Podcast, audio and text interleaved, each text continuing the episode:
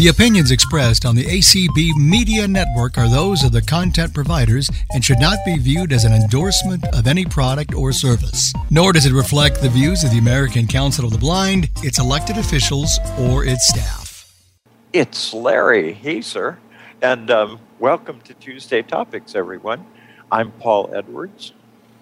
Um, at the moment, my co host hasn't quite made it, but I'm sure he'll be here shortly. Um, and uh, our our host tonight, the person who is going to be handling stuff for us, is Marianne Grignon. So welcome, Marianne. And Thank you. congratulations much. on the promotion. Thank you.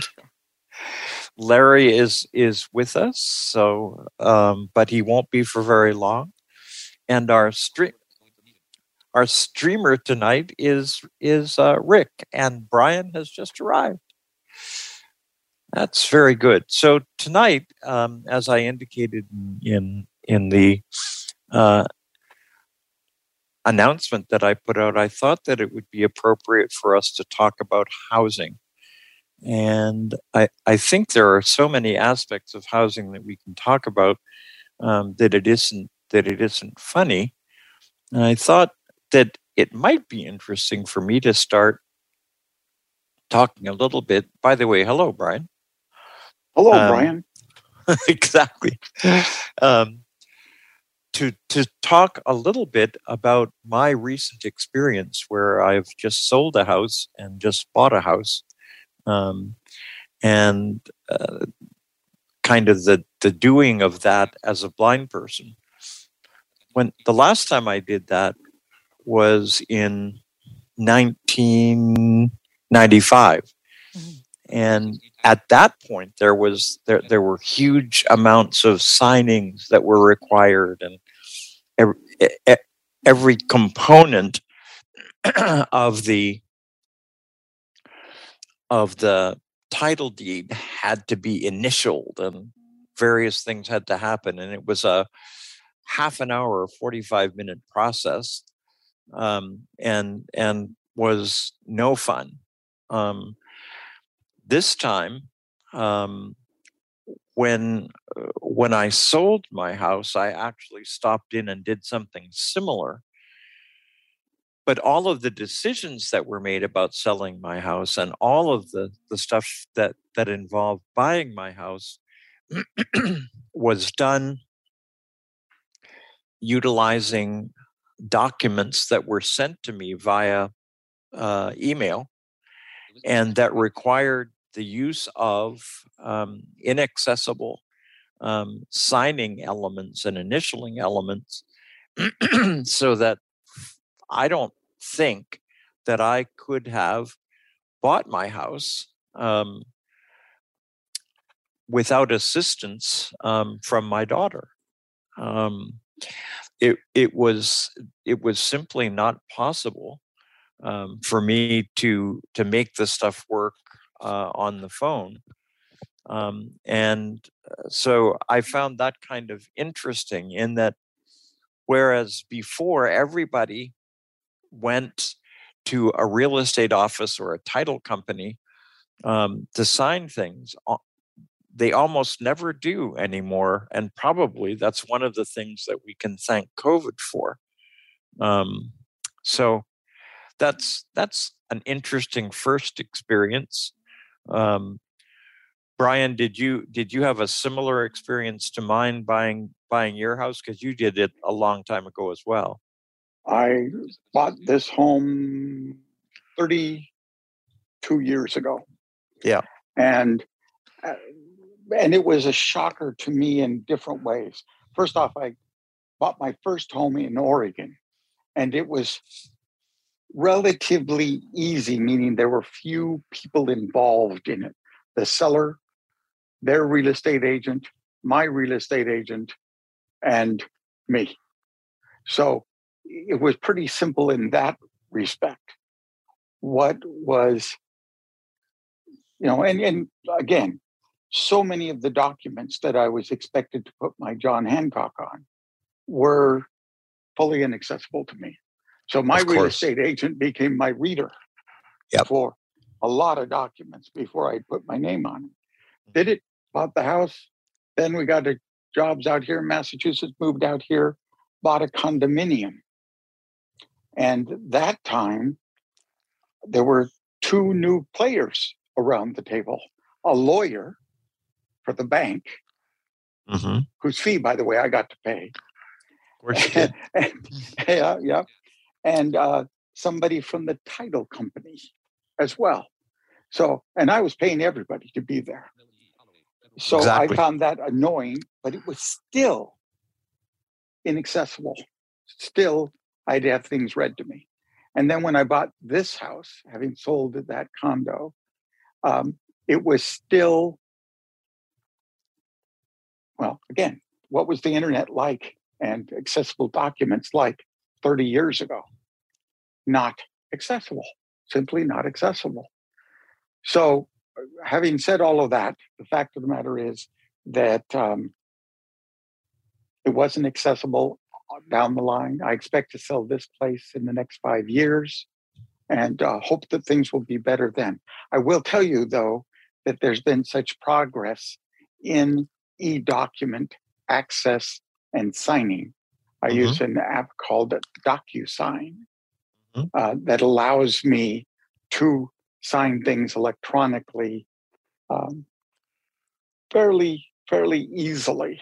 But I have to make sure that I select a firm that will support my accessibility needs Exactly. and and that that's another thing you ought to do when you go shopping for finance and for a real estate agent that they get it that that's an important part of doing this i would Mhm. not agree to work with anybody who didn't agree that accessibility to me mattered Yep.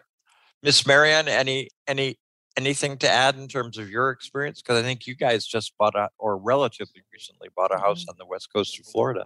I've been through the real estate process a number of times, and um, in um, we did the DocuSign thing as well, and I found it pretty accessible.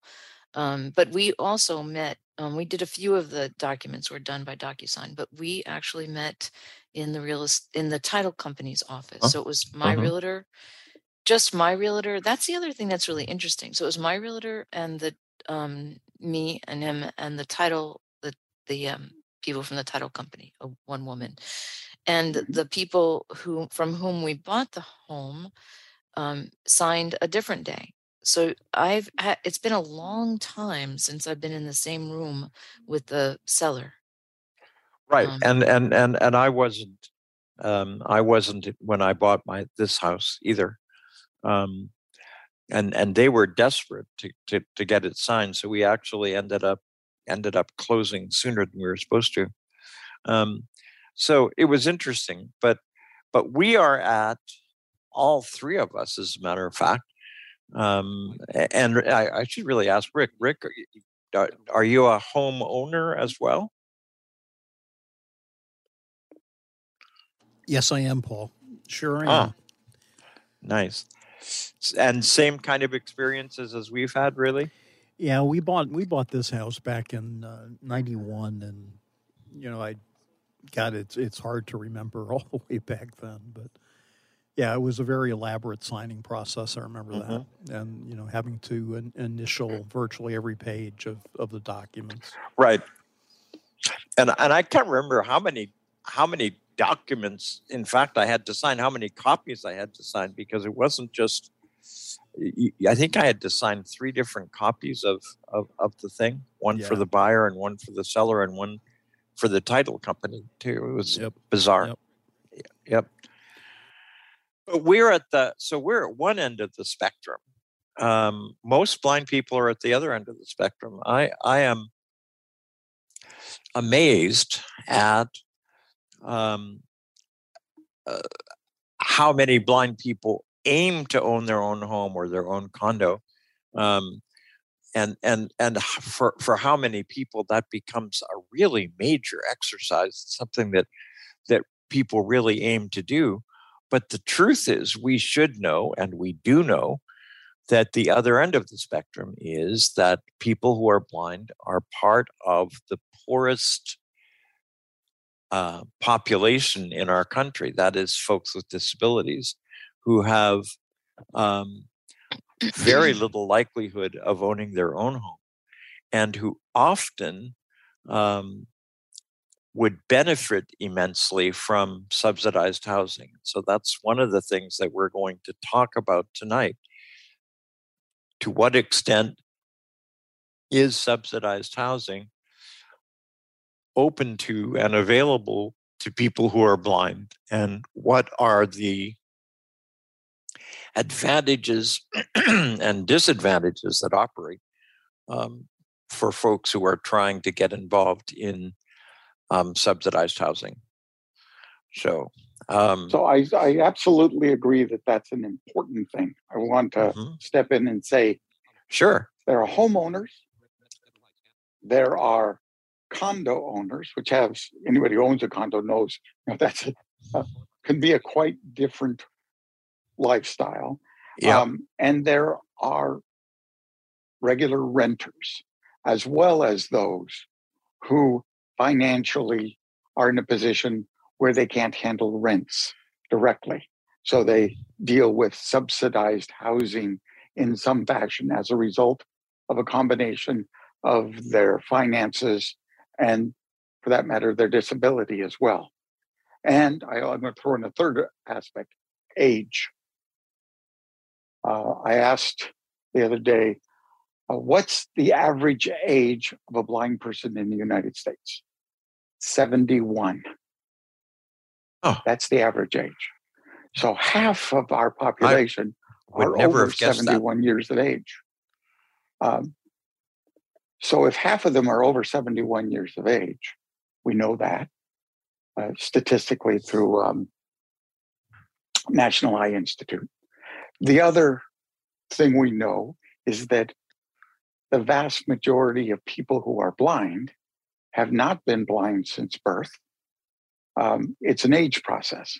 So the majority of those people over 71 are late comers to the experience we know as blindness and mm-hmm. low vision and all that kind of thing.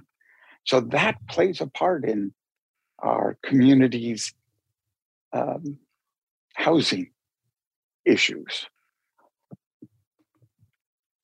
Paperwork, paperwork, paperwork.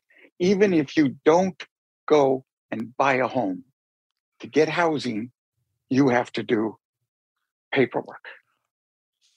Um, prove that you prove your income, prove your disability, prove your age to uh, individuals and through organizations that well, are not by their nature for the blind entities. They're cross disability. Right. And we should probably say we should probably say that you don't only have to do paperwork, but really, if you're going to be successful at finding housing nowadays, you have to do online work as well. That's correct. Without I mean, I yeah, I mean, I don't think I I would never have found the house that I ended up buying um, uh, with just paperwork. I had, the, in fact, really the truth is that the only place you can find out what's for sale is online anymore. Absolutely. Can I make an observation? You can. Go for Thank it. you. So if you're if if in and I don't doubt it, um the average age of a person with who is blind is 71. There are a lot of interesting um um, indications like that that has that says a lot has a lot of its own um, indications. So like if their average age is 71 it's possible that they were in their home already when they lost their vision exactly yes. right? exactly. If they're yep. over 71 then you know possibly they're married to a sighted spouse and that person does much of the work yep. as opposed to that other half the younger mm-hmm. half you know who who are um, you know doing it maybe for the first time um, us people who have been blind all our lives and are doing it for the first time. It's a whole different um, right. it, right? Yep. exactly. There's just a you know, we keep saying the only thing blind people have in common is blindness. And right. that's absolutely true. So otherwise we're like the rest of the population in almost all other respects. People want to stay in their own homes. That includes blind people. Mm, and if a blind person, one of the reasons they'd like to stay where they live is they have visual memory of it. Mm-hmm. They lived in that house when they could see. And so that one of their fears is I won't be able to get around if I were to move out of this space.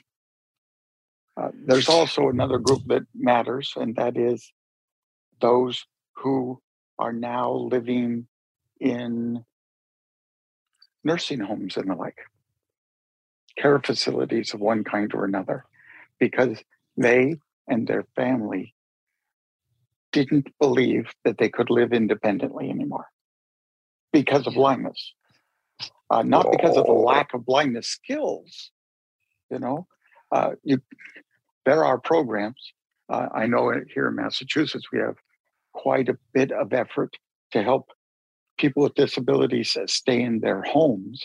And right. For elders, that's frequently training and some fall prevention uh, intervention. We have a program here uh, funded by the state for people who have expertise to come to your home, put in grab bars in the shower, uh, make sure there's not a lot of uh, throw rugs on the floor, that the stove has been properly marked so it's accessible to them, things like that. Um, but most people who are blind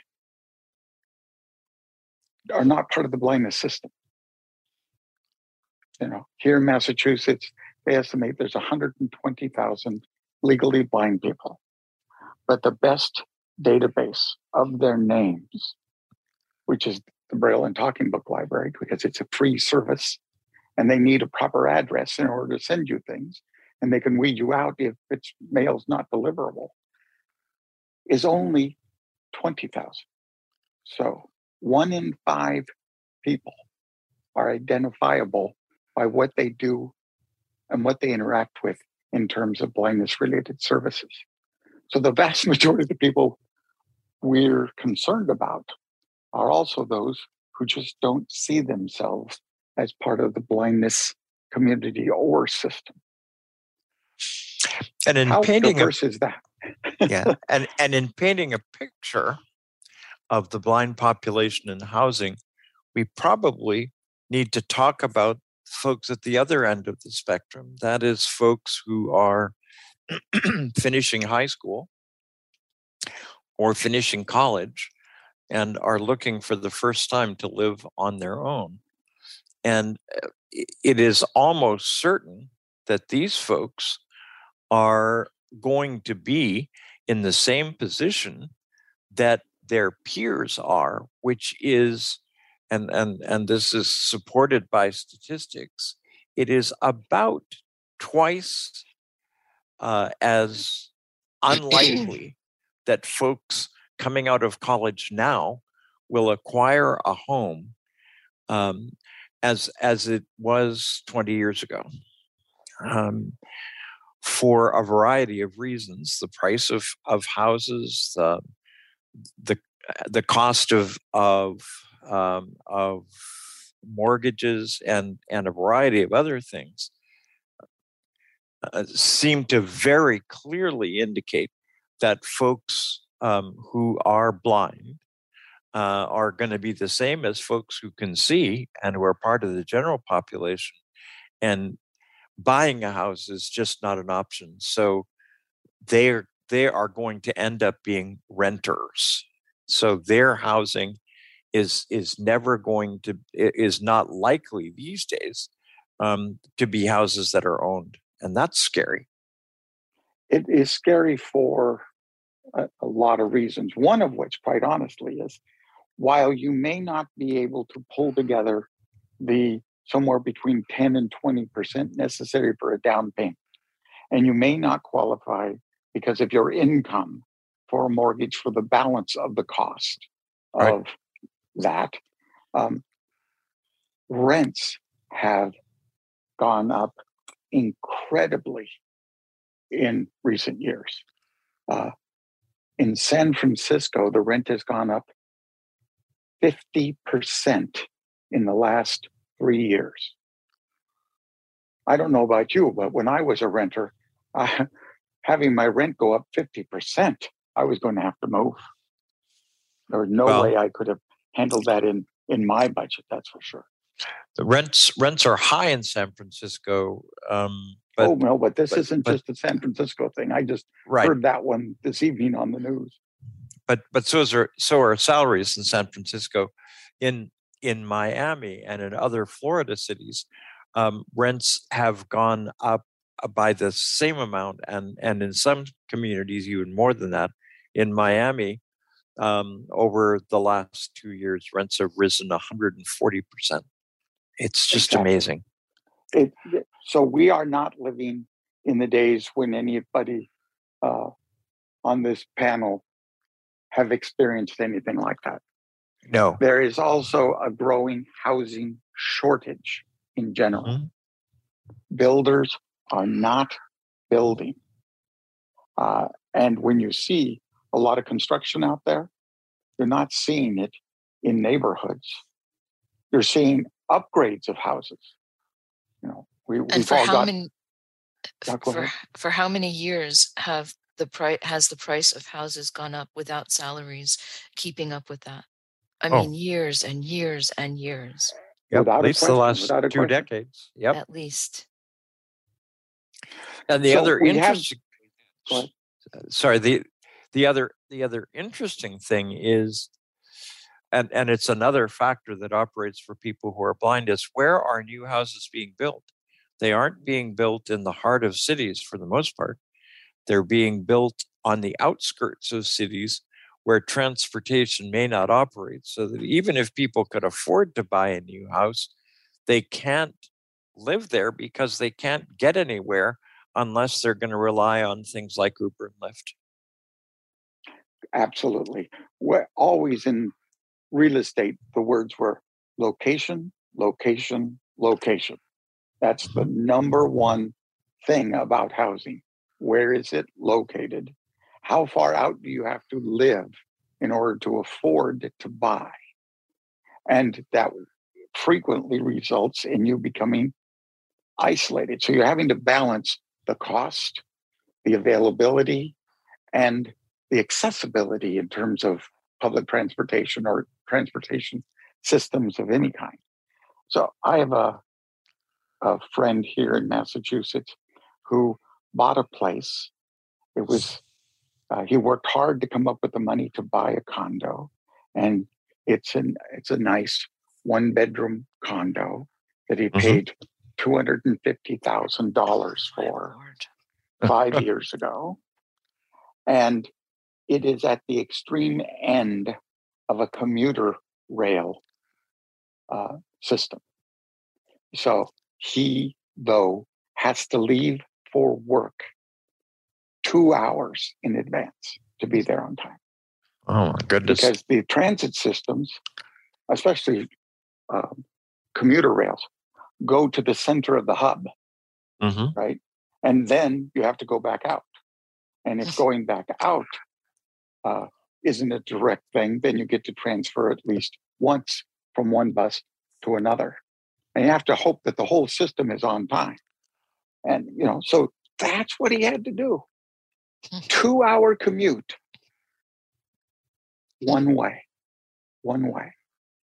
Uh, that's just astounding to me. it, it, it just boggles boggles the mind. Yeah, it does. So I think that probably within about two minutes or so, Miss Marianne, we're mm-hmm. gonna we're gonna open it up and and see where people would like to jump in. I'm not I'm not going to ask a particular question. I don't know if Brian no. is yet. Nope. But we are going to stop um, at some point, and and probably not too long from now, and talk about subsidized housing because that's an entirely different issue. And I want to talk about um, what uh, something that really surprised me this summer um, at at the ACB convention, and and then talk about um, talk about subsidized housings and some of the pros and cons that that that operate there. And there are a whole bunch of questions um, that I that I think we need to put out there for folks to look at. Um, so it'll be interesting to see uh, what people think. But let's see. Who would like to jump in and talk about housing and perhaps some of their experiences with that? We have Miss Deborah Marianne. White. We have Deborah Miss- White. Hey, Miss Deborah.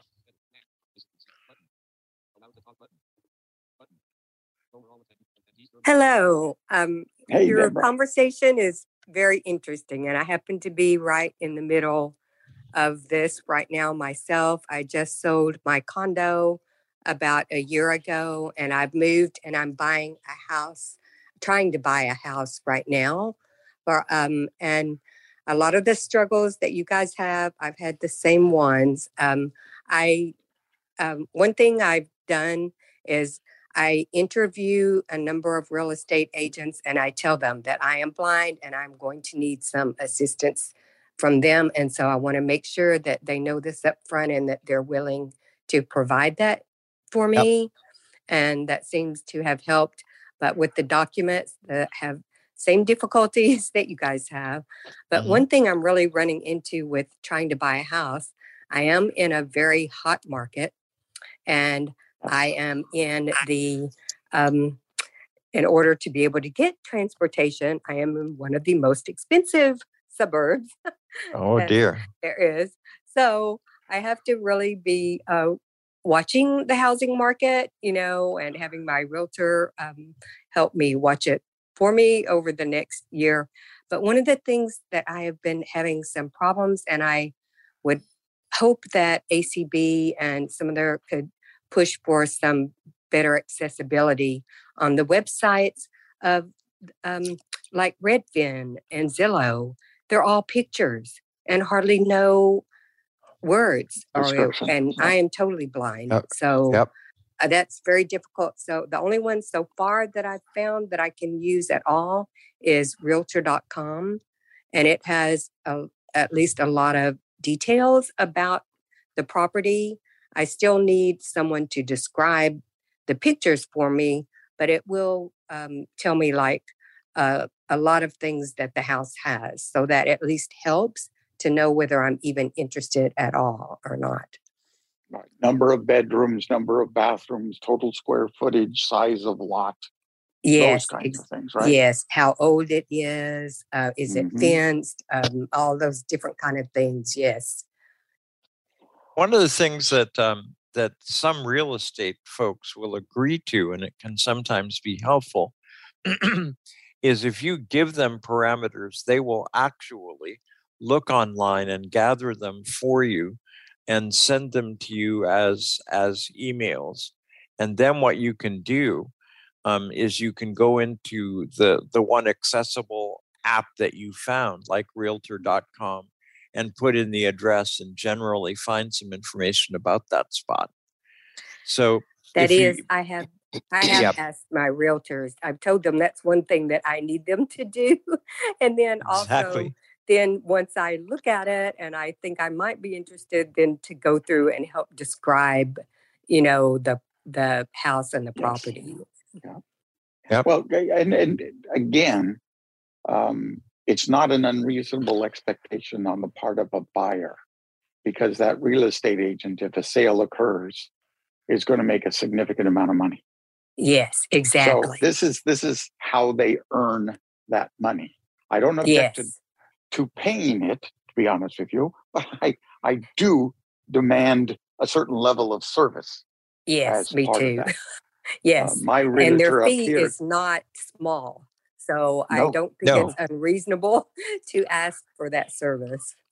And and I I don't think I have found in in well sorry, uh, except in one situation I I I I have found that real estate people behave themselves for the most part.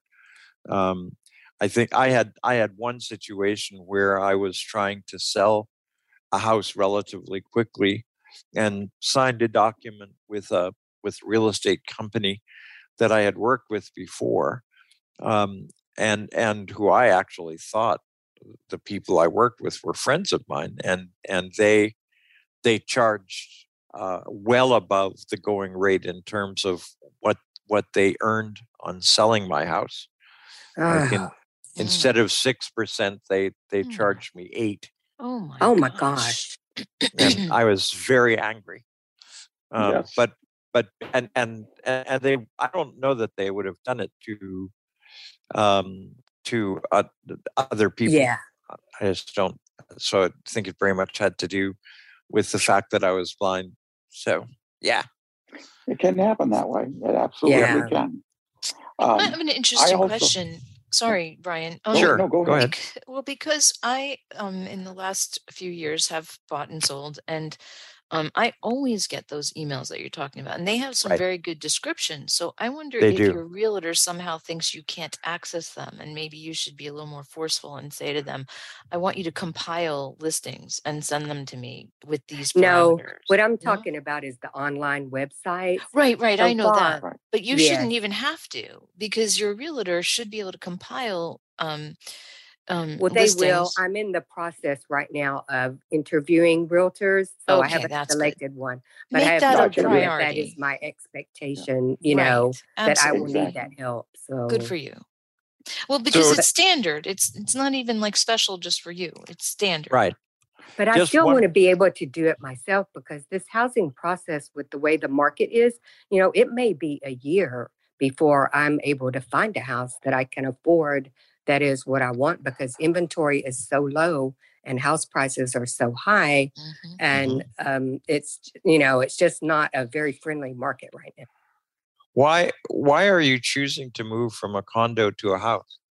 Mm. Um, I've lived in a house before for, um, and there Mhm. there are pros and cons of condos, but there's a lot of cons too, you know. And I lived Yes, in a there house, uh, you know, and um, you know, when you're in a house, you get to control your, you know, um, your space right around there, not on either Yep. side or in front, but still you Yep. have more control.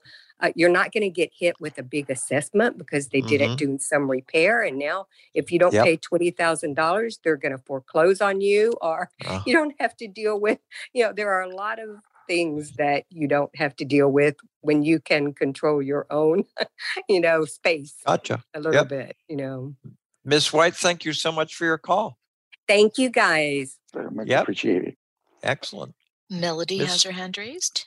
Hey, Miss Holloway, maybe. other end Yep, of the it is. spectrum speaking um, although i the, the situation is so unique and i think in order for me to possibly at least speak once i'll have to talk about rent subsidies and things fighting the system since 2004 that's how long i've been out of college and it's it's one of those things where i have tried the the the HUD, the Section 8, you know, all of these, some don't take Section 8, and I don't know. Subsidies on hold during the early days of the pandemic people who are seeing a lot of my additional conditions and a lot of people who just can legally do something but can't imagine their lives without sight by no fault of our own Right. who are saying you need a higher level of care when i am basically managing the home and you know who created me is getting free passes right and left not paying a dime but co-owns and i cannot due to supplemental benefits. And it's kind of one of those things where you know i just gave my 50 second blood donation. Can i get some help here? I've had no medical care kind of thing you know Yep. and it, it, it's it's so and to also be in the the lgbtq you know and, and have all these additional things and i my cousin who's an rn and her husband who's a county deputy cannot own Mhm. through habitat for humanity the building issue because you have to make at least 1400 and they have to live there they already own their home she's five years my junior just turned 32 saying you're not hearing well you're not quite on it you know I, I just had someone well known to you know acb pick me up off the floor last saturday it was he and i struggling. Things are happening that you know living alone and it's not because i need a care assistant it's because i you know all of these trauma reactions and, and things it, it's not ideal now and that, that need for a partner just someone to sit and read the paper and you know that companionship and the, the poverty having to live like this all my life as a predominantly white family in the projects where everyone else is i- identifies as a different ethnicity has been the trauma of that is indescribable. And Yep. you know it's it's it's so hard to be managing a home that i do not own and have it not seen. And you know so it, it's and the the independent living um the residential apartments that I, I could get out of here the quickest and it was voided previously by an agent referral agent who lives with a hearing impairment. She knew this wasn't right they you have to maintain state medicaid and i have to live alone and they make accommodations for ptsd which is that's just not one of them to have a partner you know and Right. i um they said we've never had one of you before So it, it's, Mm. you know, and it's, it's the fact that a dear friend of mine, we were both 25 and she had passed the same pneumonia I would go to survive because she was in college taking practicums and did not need that kind of setting, but had no other choice and was so stinking lonely. You know, Yep. it, it's, it terrifies me. So the housing and the medical care are a direct partnership. I'm going to be able to benefit once they get out of here, but I am not currently employable. And knowing that, you know, Yep. so nothing can happen. And it, it, it's, you know, it's just applying, applying, and, and having my mother and, and people using her as collateral and saying, well, they must be. Well, she hadn't filled out too many apartment applications. We can talk about who actually did for me to people with Right. disabilities definitely did it. Right. So, How you know, how did you um how did you find out information about where Section Eight stuff was? I've I've probably had 12 mental health caseworkers since 05 when I Nice. officially first entered the system. Right. and I have an, an, an SSA, a support service support administrator uh, administrator through the County Board of Developmental Disabilities, not using the waiver. Let me make that known. Mhm. And he actually has disabilities after 22, and he says, you know, and and he doesn't know what to legally do. But I I had I'd also looked online and I'd been calling, you know, and it's not understood. All the devices, the braille, you know, that we need a mailbox and a garbage um, dumpster nearby us we don't do well in those and it's kind of applying waiting applying waiting i'm not going to be Mhm. independable this time so you know and, and he's also saying i think the autism and, and women's non-binary network can help if we can just push this diagnosis through and he's saying oh yeah because i maxed out four assessments and he knows what he's doing. So now we're just waiting on my insurance and my age are stopping it and my mental health center may be able to get it done. I just my appearance on paper is such that no one you know they're thinking oh my gosh disaster. And now there may be some validity to that because it waited so Well, that's a good thing, and we'll we'll be talking more about this a little later. So so call us back later, Miss Melody, and talk about this some more. Um, but you've you have served to introduce us to this to this topic, and we're going to be talking a lot more about it in a little while. So thank you. Thank you so much. hmm Ray, Mr. You know- Campbell, Ray Campbell. Oh, Mr. raised. Hey, Ray.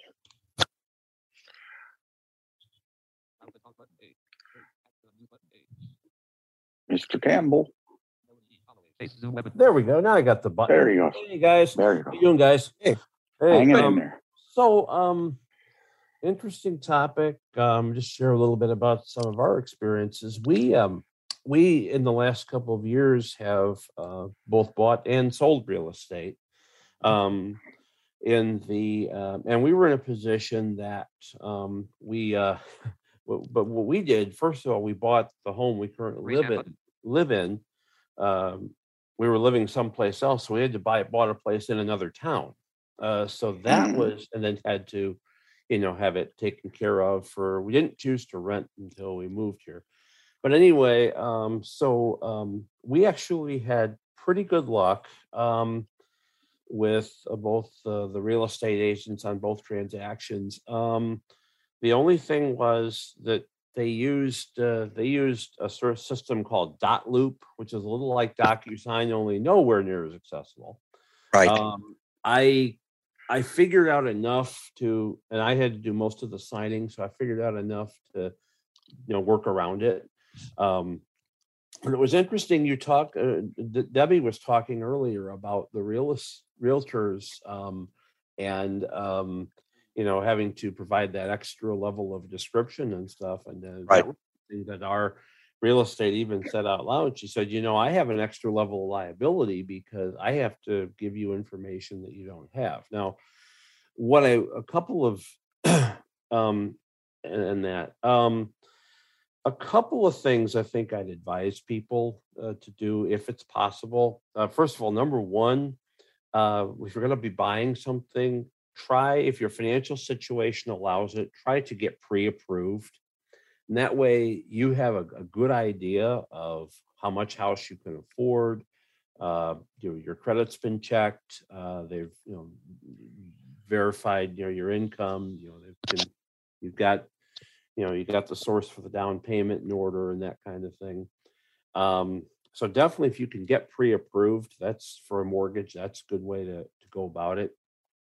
Um, and um, that's one thing. The second thing is that um, uh, on the place we purchased, um, eh, while we had a really good real estate agent, we did have someone else at least take a look online at the place and the pictures and things like that, just to make sure, just to kind of get that third eye on it. So Mhm. if you have that- Somebody who didn't have a financial interest. Exactly, exactly right, Brian. That, if so, so I would say if you can do that, that's fine. If not, um, that's fine too.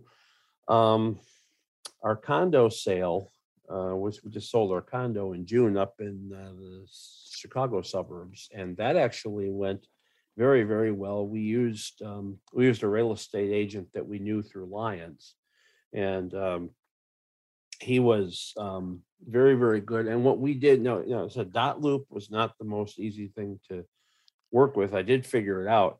But what Glenn did was he actually would get on the phone and kind of go through, you know, what we needed to know about the documents and, you know, the offers and things like Yep. that. I think the biggest problem we had, guys, on the buying the place here was going through the inspection report because it's all graphical stuff, it's all different things. And the way we kind of solved that one was that we actually sat, you know, once the inspector did his work, we actually sat down with them. And, you know, I and, I said to him, and you know, I I have a little knowledge of I know enough about HVAC and electrical and stuff to be uh, somewhat dangerous. I learned a lot from our good good late friend Larry Turnbull. But Mhm. um, I I said to him now now be be very specific about each thing that you're telling me about, and then you know I took some notes and uh, then was able to have him kind of go through and explain the different things that he saw, and then and then um, then once I got the report, um, I I kind of knew what to expect, and that way was able to kind of go through uh, go through things. But uh, definitely, definitely, definitely, if you need extra help uh, from people that you're working with, be forceful and make sure that they know that. And if they're not willing to do that with you, then you probably don't want to be dealing with them because you know we we do need that extra sided help. We just do. So before before we go on, let me add a couple of things to what you said about inspection. Um, the buyer pays for the inspection, Mhm. um, and and what that means is that that you really can and should determine who's going to do that inspection. I refuse to use any of the recommended inspectors um, by the real estate agent. And instead, I went online and took a look at, at a number of, of different sites where inspectors were listed and looked at some of their reviews and so on and picked one for myself. Mhm. And and if you can do that, I would absolutely recommend that. And the second point that I was going to make is because you're paying that inspector, you have some control over what his report looks like. And and and by the way, interestingly enough, perhaps the most accessible document in the whole real estate process was um, was the inspection document. I was able to read it fine. it just shows how different they are. But Mhm. but we also spoke directly with uh, with the guy who did the inspection, and and we're we're able to get clarifications when we wanted them. And luckily, our house was pretty new, so there wasn't a lot that was likely to be required, and there wasn't. So, Yeah. um, so Yeah, I want to caution people also about these Right. inspection reports. It does matter who does the hiring, no question. Yeah. Here in Massachusetts, uh, I had to pay for the inspection of the house I was buying.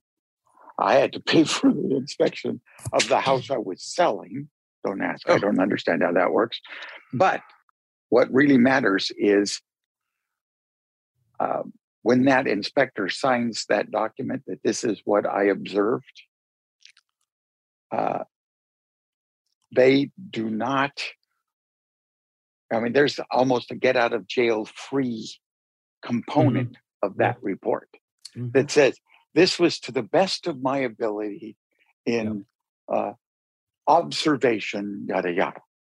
I and when I bought this house, it said there was no problem, uh, and uh, first time I walked out onto my new deck, I fell through. Wow. uh, you know, And- another, yeah. Yeah, One more these thing. things I, yeah. got to be careful about these things. Do not take things at face value. yeah it's uh it's uh it's uh it is something you do have to be uh uh kind of know knowledgeable about the other thing the other thing i was going to say too uh when you buy a home um it, try to get the seller to get you one and if they won't do it invest in one yourself a home warranty from like american home shield because those things you know if something goes wrong you you have a place you can call and um and you can get you know get assistance with uh, getting something repaired or replaced and they use local contractors so Yeah, and these and and these home shields are essentially things that that you use to um, to essentially insure your appliances. Yep. So so that if if something goes wrong, you still have to pay something, but it's usually a deductible, and and you don't pay nearly as much as you would uh, under normal circumstances for repairs. yep that's- that's Exactly. definitely true Rick has had r- excellent, excellent results of that. Rick, are you still with us?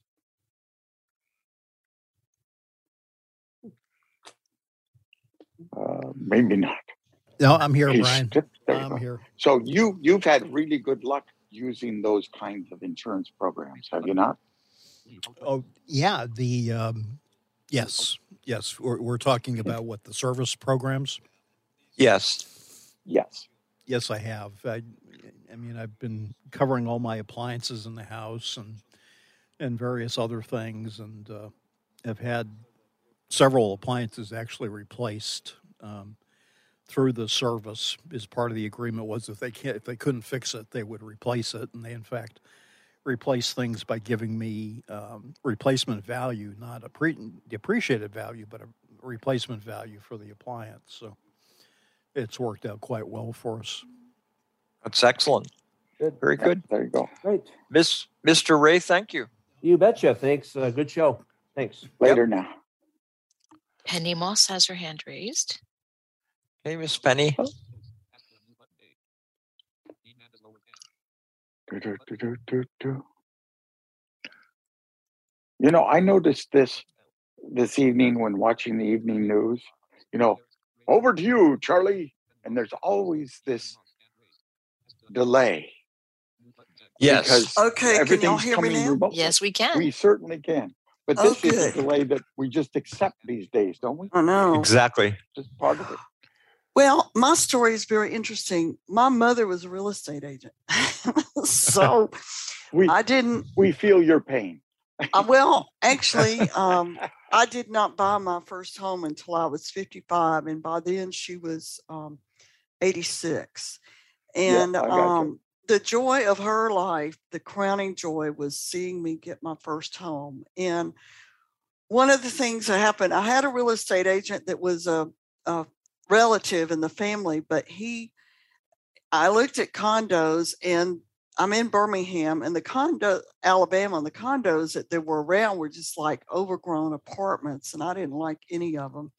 Mhm. So I really wanted a garden home. And the second realtor I got, I got from the referral from our case manager for the blind here at our um, regional center. And she was a drinking buddy of his, it turned out but he knew all about transportation and what the needs of blind people were through knowing her. So within Mhm. three weeks, he found me a house, and with six weeks, I was moving in. And one of the things that he did, I got him to do is he sent me the MLS listings that realtors have. He emailed Yes. them to me. And I was able to actually braille them with my braille printer.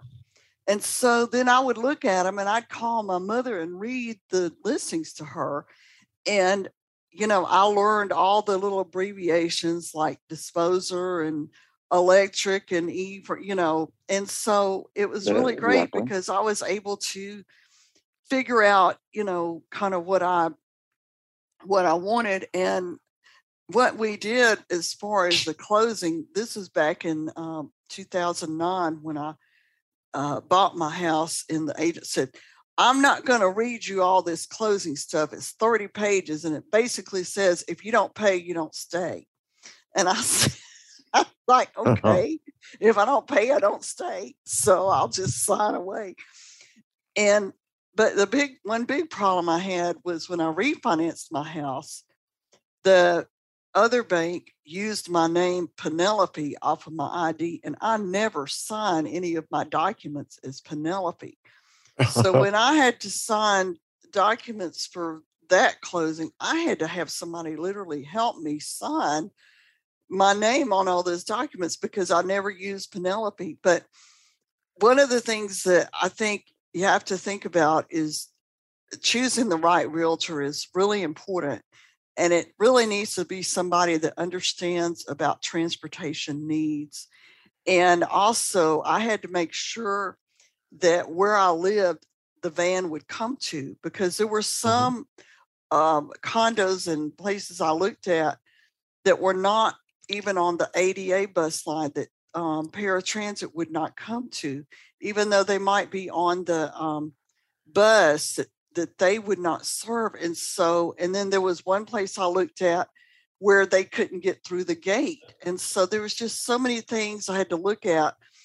I ended up, I bought my house and it was an hour, it was actually a mile and a half from my office. It was wonderful. Oh, excellent. But then my supervisor retired within a year and a half.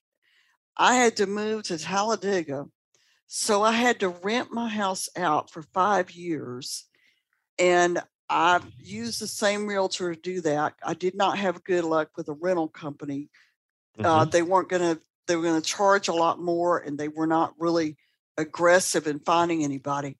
But he was, and I rented my house out and then I retired and I moved back in. And, um, you know, it really was a wonderful experience. And I you know, had people say, why don't you move in a retirement home? You're getting older. And I'm like, no, this is my house and I'm staying put right here. but uh, thank you so much. I, am enjoying this. It's very good. Thank you, Thank you Penny. much for calling. We appreciate mm-hmm. it. Mm-hmm. Mm-hmm. Very good. Sharon I rented out my house Oops, once. Sorry, Brian. Oh, hold on. I rented my house out once when I moved out here from Oregon. I will never do that again. Uh, I'm glad she had a good experience. I've never had a good experience uh, renting out a place. I, I, I don't think I would do it either. Um, thank you very much. so Sharon, huh? Mm-hmm. Yeah. Hey, Miss Sharon.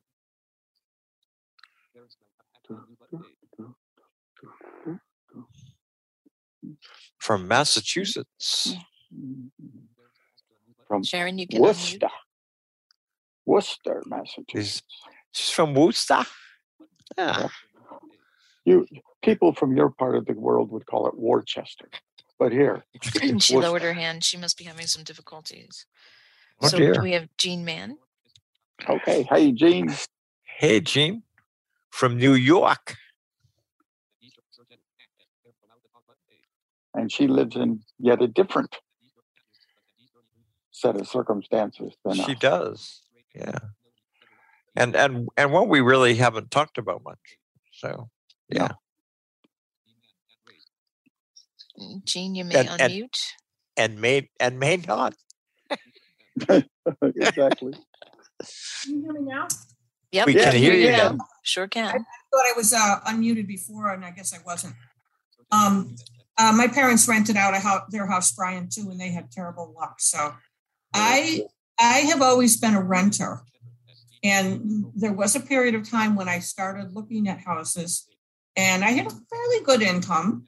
And I, you know, as you often were talking about at the beginning, couldn't find a house in a neighborhood that I wanted, you know, that was close to bus transportation. Or if it was, there were no stores nearby. I wanted at least a convenience store. Or I didn't like, you know, a lot of the older houses here have the bathrooms and the bedrooms upstairs, and I didn't like that.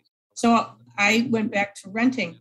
And one of the one of the reasons I have always been a renter is because as a single person by myself, I don't want to have to worry about finding somebody to cut the lawn, shovel the snow, um, all those things that you have to worry about. You know, when I have something that breaks or an appliance that I can simply call maintenance and say I need, and they would, you know, bring whatever it is to replace it or fix whatever it is. So I think for a lot of blind people, that's also another reason why they maybe don't buy houses. It's it's just. I think that's true. I absolutely think that's true. One, the only thing that makes me want to live in a condo is to not have to worry about the exterior yard maintenance and all those kinds of things. And while an assessment can hit you, like a previous caller mentioned, um, it, it's also true that you have the full cost of whatever that is. The new roof is all yours to pay for. The, getting the exterior painted is all you to pay for. Uh, so there's, there's that as well. Yeah.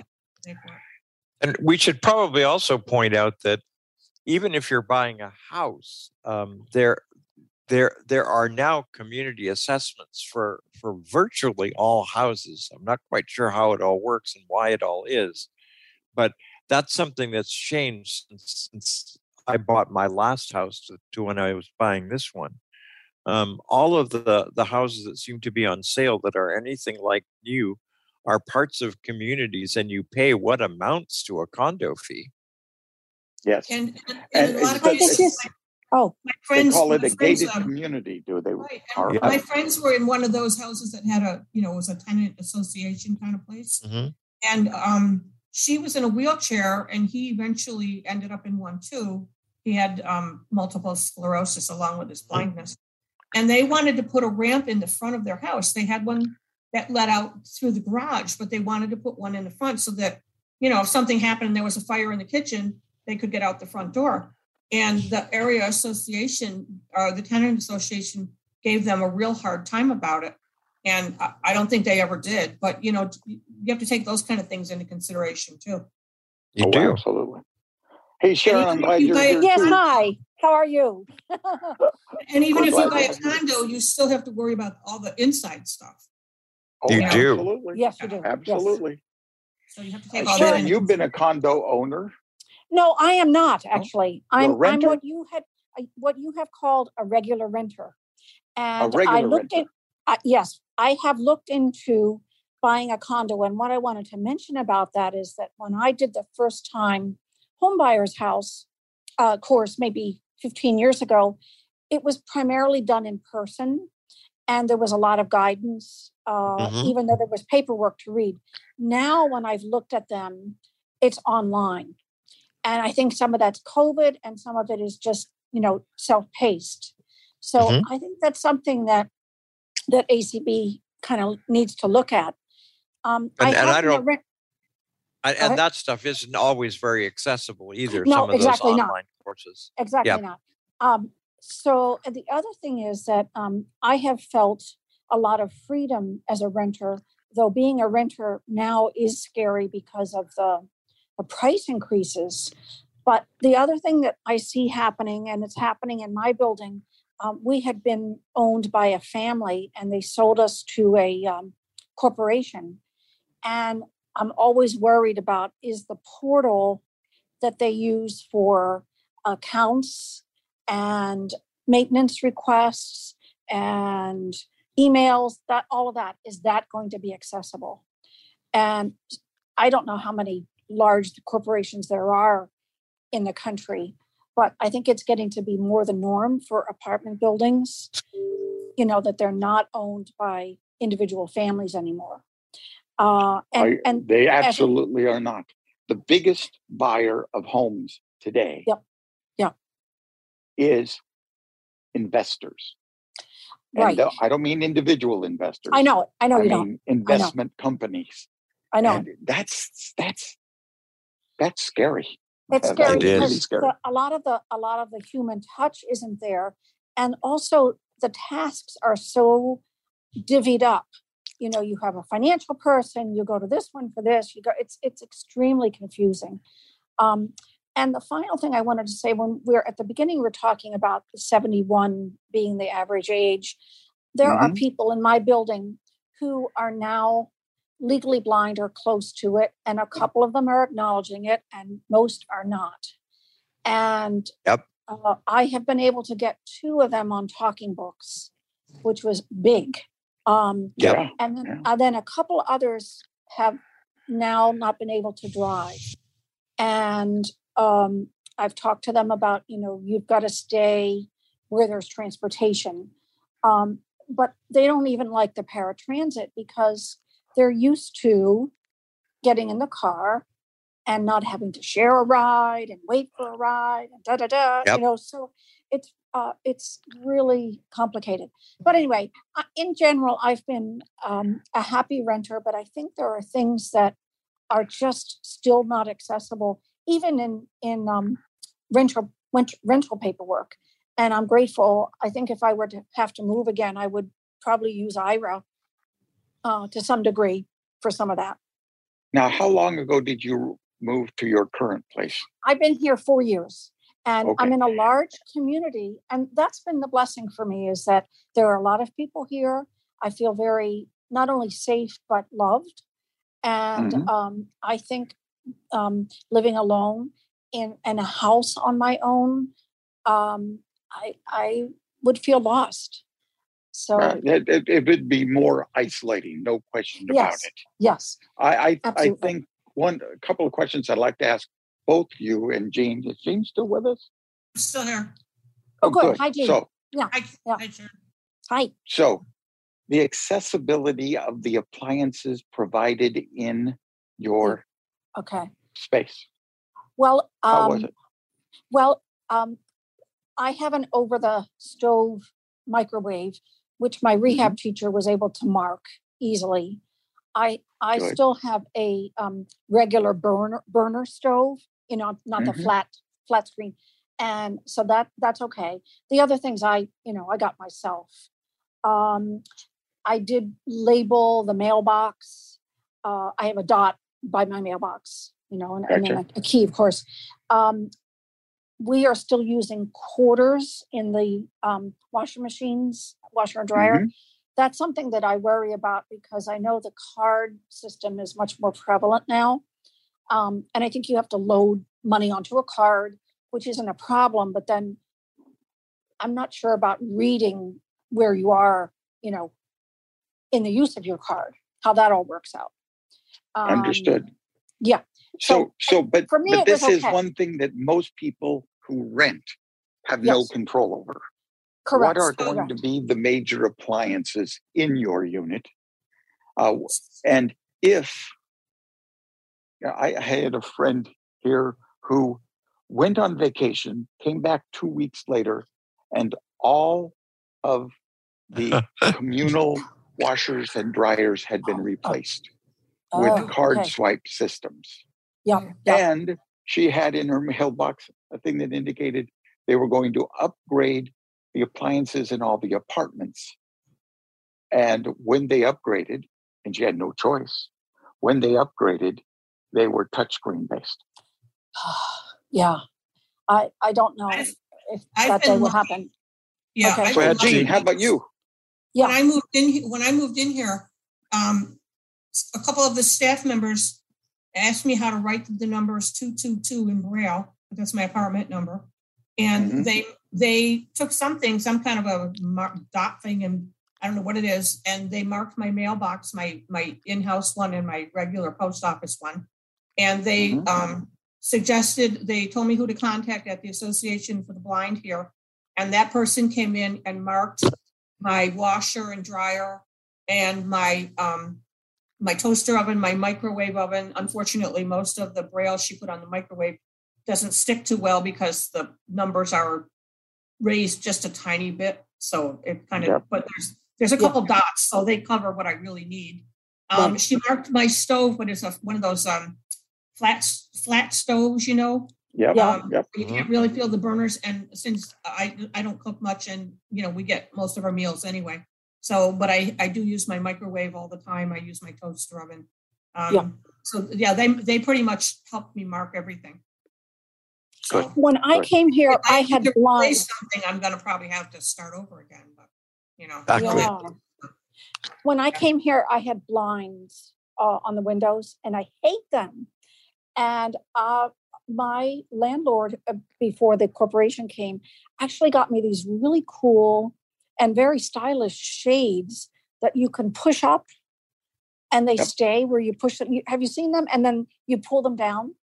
And they're Nice. They, they, they just They're- simply stop wherever you they stop. just stop moving. wherever I would yeah those. they're Yeah, they're would like those. lovely and and they're not ugly like shades can be Mhm. so Yep. that was a gift and i would have paid for them in fact i offered to and he said oh no it's out coming out of your rent you know but i don't think that would happen now with a corporation No. because one of the other things that i notice about this corporation and i suspect others is that they want uniformity in Exactly. color schemes and blah blah blah you know so Yeah. it, it, it is a Again, little they're scary. trying to find a way to, to do things cheaper by bulk. Of course, of course. That, Right. That's I- it's all about that. I rented for a year um, between houses up Yeah. here in Jacksonville, or a little bit more than that. And um, what happened to me is that my my the building where I rented was sold in the meantime from one corporation to another, Oh, and the new corporation published lease documents that were entirely different from the original lease that I signed. And essentially, they said, We don't care what your former lease document says. We Oh, own this place now, Mhm, mhm. and you're going to do what our lease says, whether you Oh. like it or not. So Paul and you had to resign, did you? Oh, yeah. Yeah. Were you able to read it? Was it a PDF that was accessible or? Uh, uh, it it was not accessible so i had to get my daughter to read it and it was very long yeah. yeah. and and as brian said it, it's it's like most documents are nowadays um, un, un, unless you can prove gross negligence um, the the landlord's not responsible for anything exactly I've right. Exactly. I've had good and bad luck with stuff like that. Um, when I first moved in, before I moved in, when I decided I was going to move in, the program coordinator and the, I don't know what their titles were, but the people that, the marketing person and the, the social worker kind of person started working with me right away to figure out how they could make everything accessible. Well, you know, staff changes and they're, they're all gone. And so for a long time, I felt like I wasn't getting everything that I should be getting in formats that I could read. I could get people to read it for me, but I wasn't Right. getting it.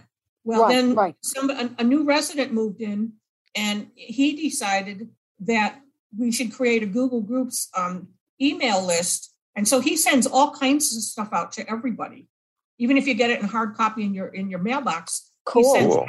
Yeah, it really is. And so I've I've talked with them and I've met them, and they're also starting to do um, robocalls so that when things are canceled or there's things coming up they want you to know about, um, Yeah. you get a phone call. So you know it's a it's a lot better now, but it was it was a pain for a while because they put these signs up in the Yeah. elevators and and and you know if somebody didn't happen to think to tell me, which they usually didn't, um, there was a lot going on that I didn't know about. So Yes, it's, that is. Gotcha. I think that's it's a real you have to issue, and it, it can be all the time. Mm. it can it can be important things like we have to shut the water off for three hours. That happened Now, to me in another apartment. Often we get that um, at our door. We'll get a, a handwritten note and an email. So I've got to say that has improved with the corporation, but I'm still very nervous about it. Anyway, I'm sure there are other people that have hands. Yeah. Well, Yep, thank you thank so much, both Sure. of you. both of you thanks Welcome. Terry Pacheco. aha Ms. Pacheco. Hello there, gentlemen. Hey there. hey miss terry Having purchased four homes and sold three through the years Mhm. and rented both condos and apartments, um, a couple of things that uh, w- one thing I want to compliment you on, Paul, is getting your own home inspector. Right. Um, on our last house that we purchased, the current our current home, is we should have done that. Um, we went with this whole concept of the buyer's realtor versus the seller's realtor. Uh huh. And what was really bizarre was they were both from the same company. Mm-hmm. Um, and I've never really trusted the home inspection that we got. Um, there was a major flaw in the house that uh, he just insisted, "Oh, that's that'll be fine. You don't need to worry about it." Well, five years later, we're worrying about it. Um, but I do think that that's important. One of the things I did want to mention is we were talking earlier on the various uh, Zillows and rent.com and realtor.com and uh, the various applications. So often, I'm one of these people who I love to follow real estate. I probably should have gone in the gone into that field at some point in my life hmm um, eh, because I, I, you know, if I have nothing better to do, which is rare these days, um, at night I'll just sit and go through Zillow. I check out the our, our Zestimate probably twice a week, uh, that kind of thing. The thing you have to keep in mind with something like with the current way of the market is when you get those those photos that come up on there they've often been airbrushed. They've often been, they'll show the house um, with furniture. Maybe they'll show the living room with furniture and without furniture. Uh, there are so many things that you need to take into account Mhm. when purchasing a house. I think it's really foolhardy. And uh, Frank agrees with me. It's very foolhardy for a blind or low vision person to look for a house alone. You need vision with you because there are things that your realtor is not going to mention because the realtor is the one that's going to make the 6% uh, or whatever it is. And 6% on a $500,000 house today is a nice chunk of change, um, to say the least. That you you really are pretty foolhardy if you don't have someone with you. Things that you would never you, that you probably wouldn't even notice. I remember years ago we were looking to buy a house, and Brian will catch this from Massachusetts. Mhm. We wanted to live. We were looking for a house in either Braintree or Holbrook, and my mother happened to be with us. And the realtor wanted had two houses they wanted to show us. It turned out she finally asked him, she said, if this is still Holbrook, why is everything say Abington on it? Um, the bank and such that we went by. Uh-huh. And, and another one, they came up with reasons why we shouldn't go down the basement. And Frank's still laughing at that one. And, um, uh, just for the heck of it, we flipped on the light switch, and you could see the you could see the light reflecting off the water on the floor in the basement. You know uh, that you really do need to interview your your realtors, and but you really need more than just. I believe that you really need more than just the realtor. You can't put all of your trust when you're looking at such a major investment in one person. I don't believe you can. Uh, Um, I ag- I think agree. to have a friend with you. I think one of the other things, as far as the documents are concerned, it's kind of like uh, physicians. What's that phrase about? A doctor's his own worst enemy, or something. Yeah. Yeah. Um, we have always had much more success in any of the houses that we've purchased when we've hired our own attorney to do it with us. Right. And actually, we the first house we ever bought, we had a blind attorney.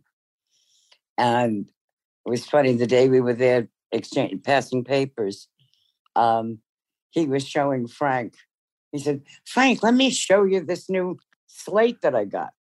He was writing Frank notes. Get right to the house because I don't trust this guy at all. um, that kind of thing. But having someone actually with a good legal sense, um, at least to look over the paperwork and be with you at the closing or passing or whatever you call it in, Yeah. in your neck of the country.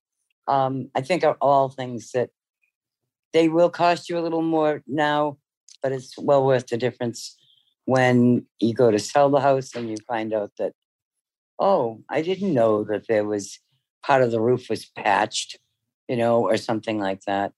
Um, it's just, it's, I think it's money well spent. Yep. Ms. Terry, thank you. Thanks for calling. I appreciate it. And I've experienced many of the things you're talking about. Yes. It, honestly, haven't we all? Especially those of us that have done it for a length of time. We have. Right. Doug, Doug Hall has his hand raised.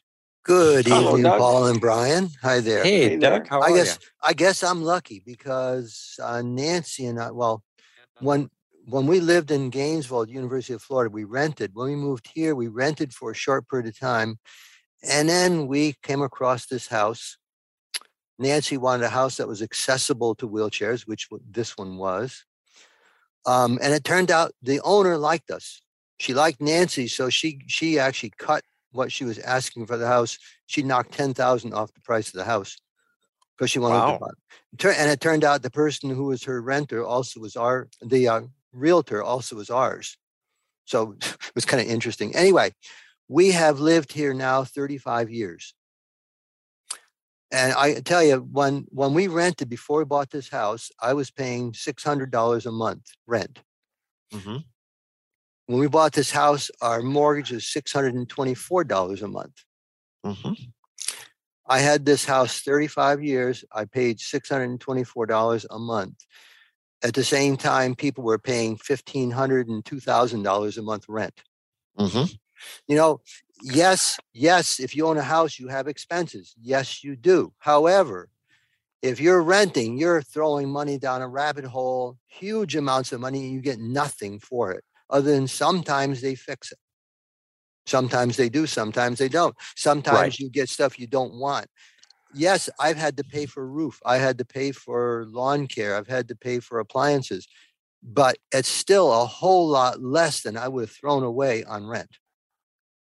Mhm. And I, I think have that's sure. So, and I have a So, house now, and my house is valued at four times what I paid for it.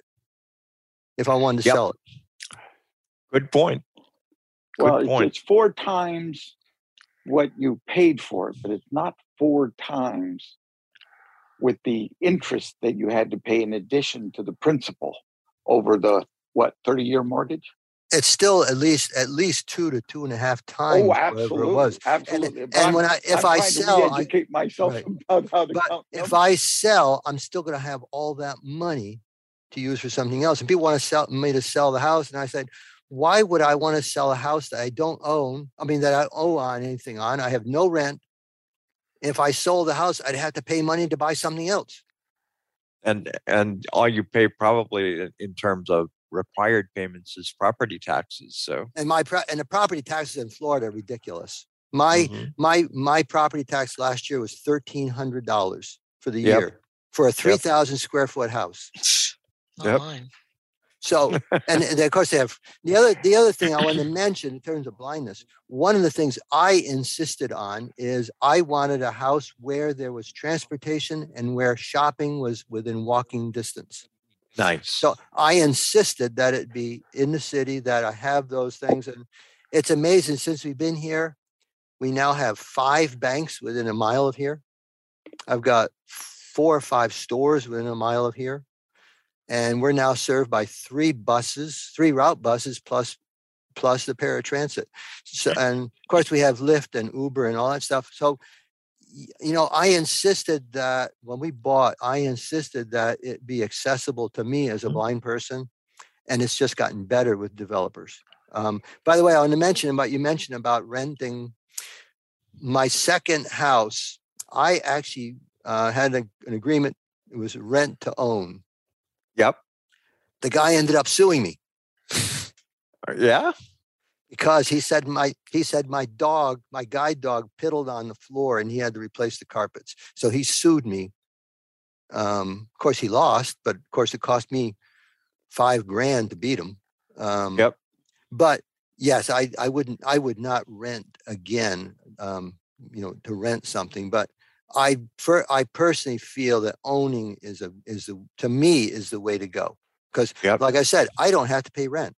My Yep. my brother is now living with me hmm because his landlord wanted to double his rent and told me he had to move.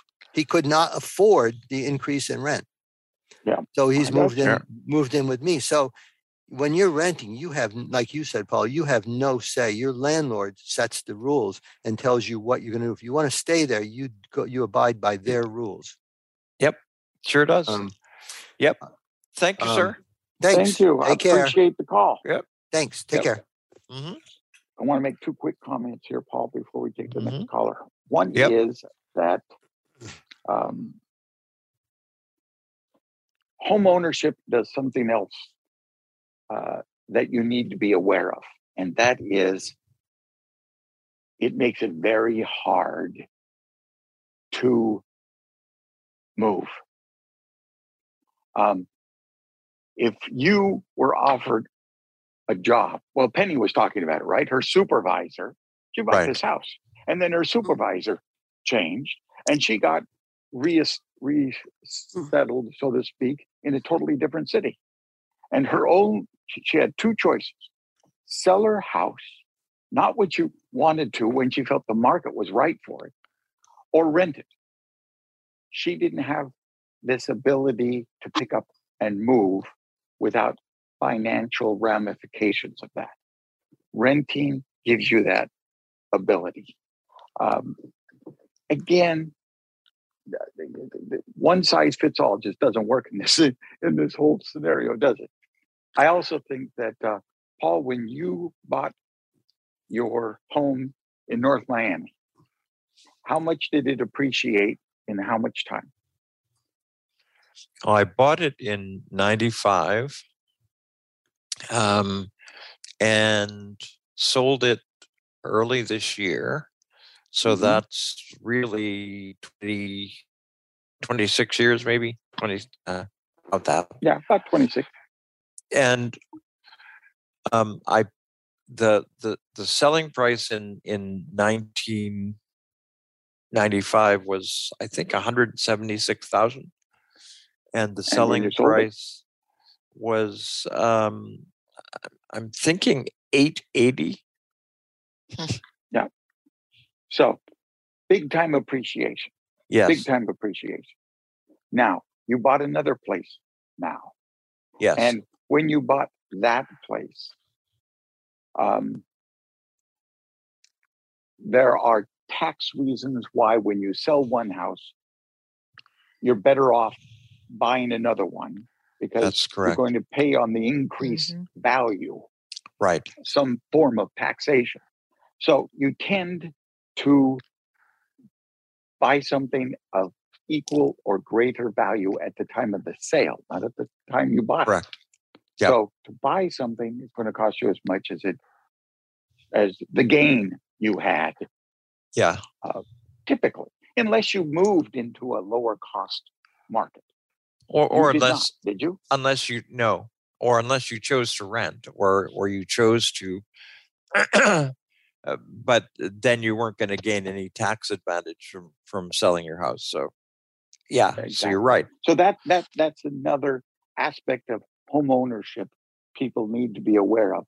Right now, we very well may be at the top of the value of the house we're in. When Mhm. people go back and look at the uh, crash in the housing market, when uh, all those loans, uh, 2008. Oh yeah. Oh yeah. So that was a situation in 2008 where a lot of people got loans to buy houses they couldn't afford. Uh, and you know, um, again, banks did some very creative banking by bundling mortgages and selling them as if they were selling stocks. But the And- the the scary thing about 2008 was that that there were a lot of people, um, my my son being one of them, who entered into uh, a deal to buy a house uh, in 2008 before the crash, um, and Mhm. essentially, and essentially found that within six months of the time that he bought the house, his house was worth 40% of what he paid for it. exactly what I'm what I'm talking about. That situation, you never know when something some adjustment. You know, we're all appalled, are are we not? At, at uh, we appreciate it when we're the homeowner, but we have to understand that that um, being a homeowner, that home is a gamble. Being Sure. a renter is a gamble. It is nowhere near a guarantee. My house now is supposed to be worth eight hundred eighty thousand. I Probably I is. just can't imagine that. I cannot Yeah. imagine that. But it's nonetheless true at this moment. So I have to decide um, if I sold now, would I be selling at the top of the market or is it still going to go up? Or if I wait for as little as a year, could it drop by a couple hundred thousand dollars? That's not so bad for me because I own it outright, right? Right. Uh, it's no lo- it's not worth less than the loan I have because I have no loan for it. Your son got a loan based on its value at the time, Right. and then it wasn't worth the money he paid for it. Uh, and that's something people need to be careful about.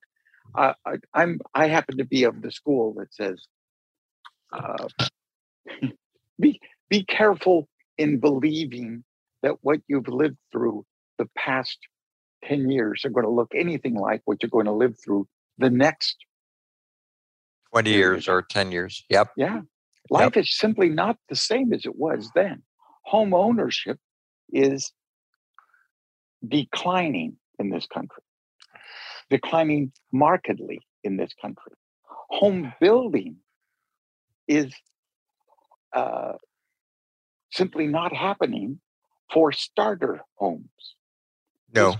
one of the biggest reasons why people are not buying homes. The only homes that are for sale aren't starter homes. They're not priced at a starter home level. So Well, I, I and- think that home ownership is not a way to make make money. You shouldn't enter it thinking somehow or other this is an investment without looking at the prospect as with any investment the downside of of lowering prices What we started out believing, though, all of us who grew up in our generation, is that in fact, um, real estate was the best investment. And if if you wanted to secure your retirement, you'd buy a house. Yep. And that would be part of your assets when you retire. Yep. Uh, and, you know, the other thing that I find astounding right now is interest rates remain at an incredible low point. When I bought my first house, the interest rate was 12%. Right. Um, now it's less than 4%. And they're complaining because it's going up. When I refinanced this house the last time, I got it for 2.9%. Right. Uh, don't think for a moment that um, interest rates are definitely directed upward because the Fed is raising the interest rate they charge banks to have access to money. Uh, and that gets passed along to you and me in, in the process. Right now, my home is increasing in value 10% a year.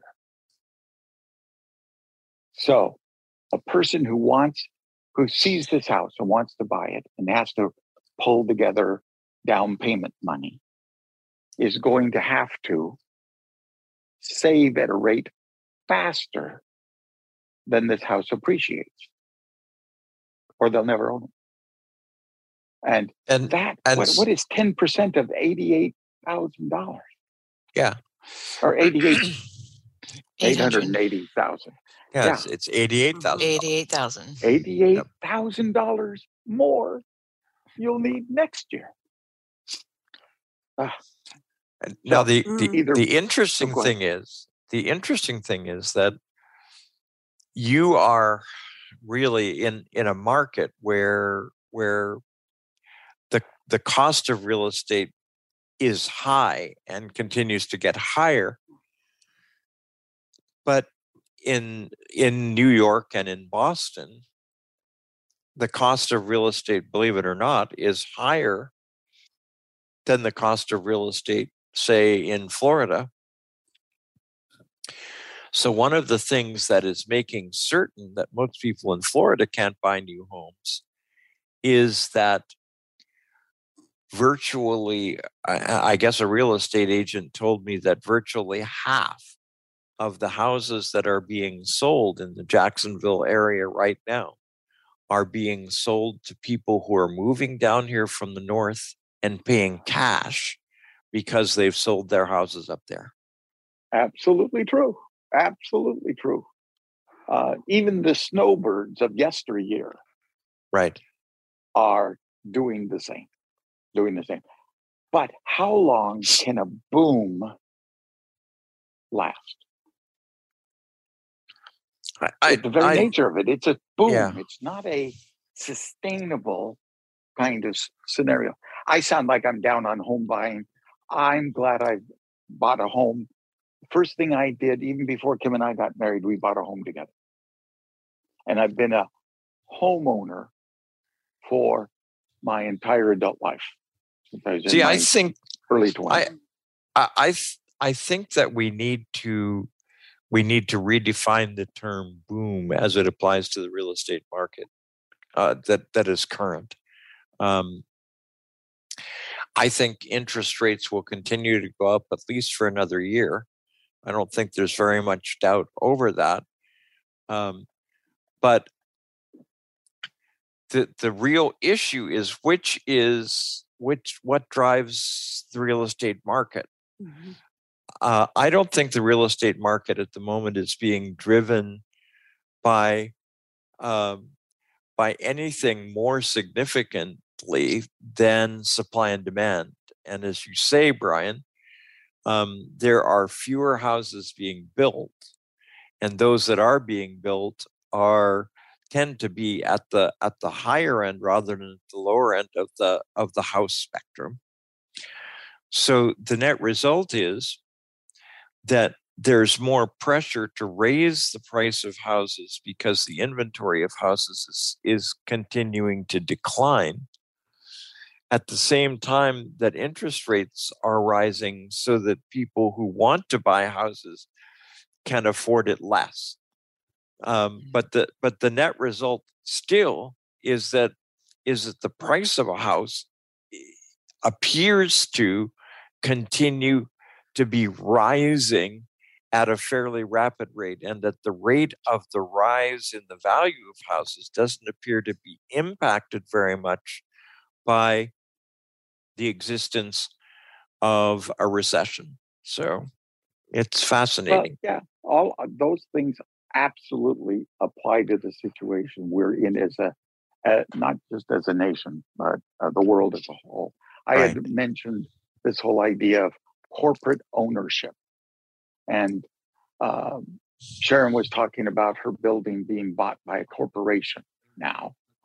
Uh, but what's scary is when you watch television and you see commercials about companies who will offer to buy your home right now in cash. You don't have to go through any of the bother of putting your Right. home up for sale, etc. We'll be there. Those are companies buying houses, which they turn into rental properties because rent is a guaranteed income, kind of like dividends on stocks. So, what happens when Wall Street decides that um, they want to get out? When they want to get out because they don't, they see something else as being a bigger golden goose. It could flood the market with houses that people couldn't afford before, but now that their prices have dropped, um, people can afford them.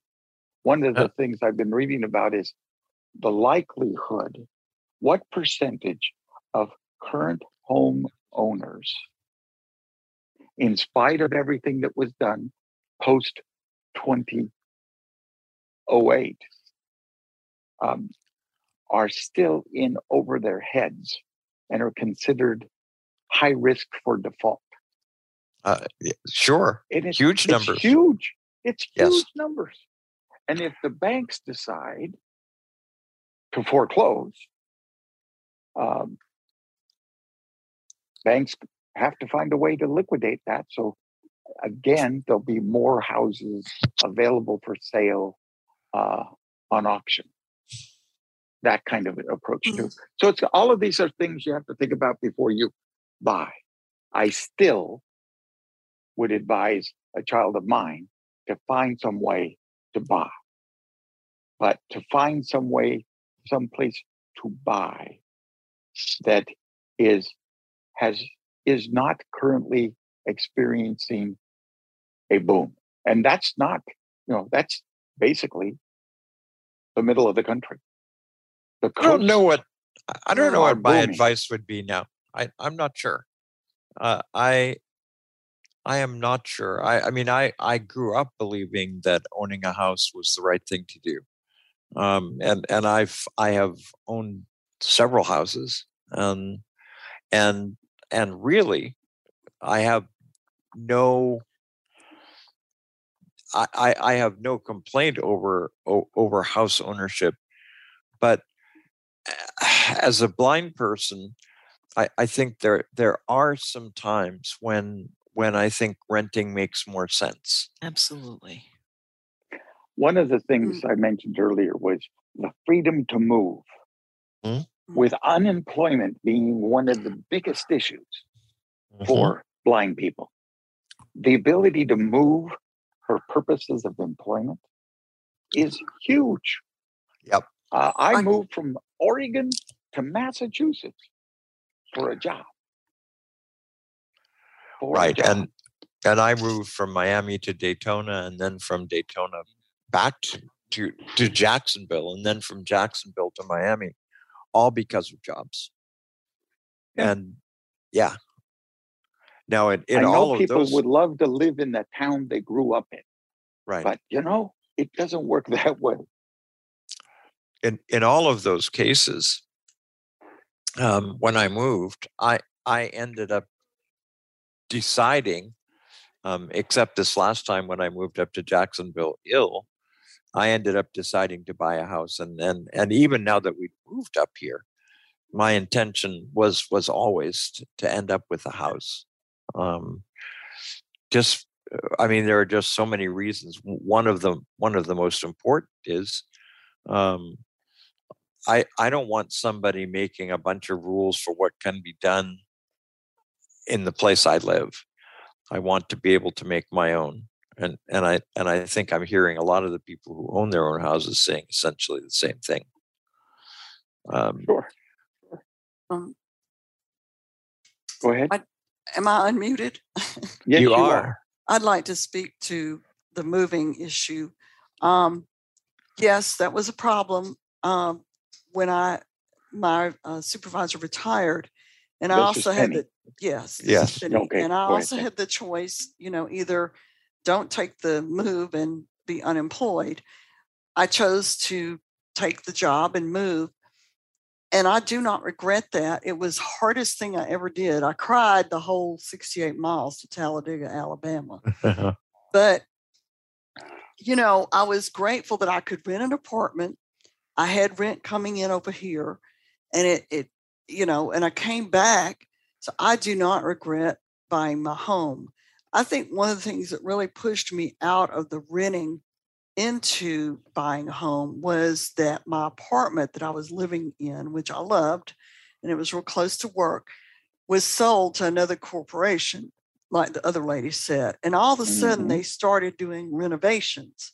And then we got these letters that our rent was going to go up $250. Well, you know, I was paying close to $800 to live in the apartment, and they weren't going to pay our utilities and our water bill anymore. So that meant it was going to go up even more. And so the other thing they were doing was they were replacing the appliances and they were putting in ranges that I couldn't use because it was a flat range.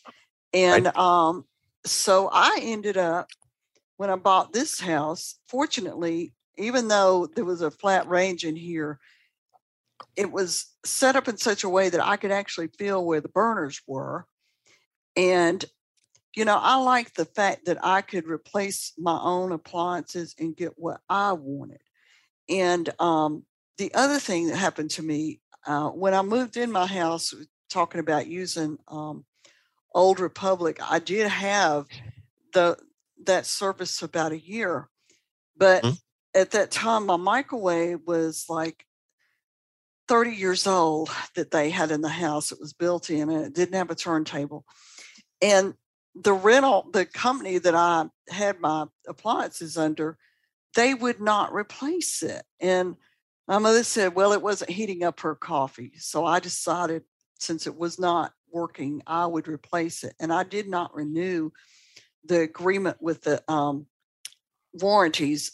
But Mhm. what I have done is with each new appliance I purchased, I have service agreements on them.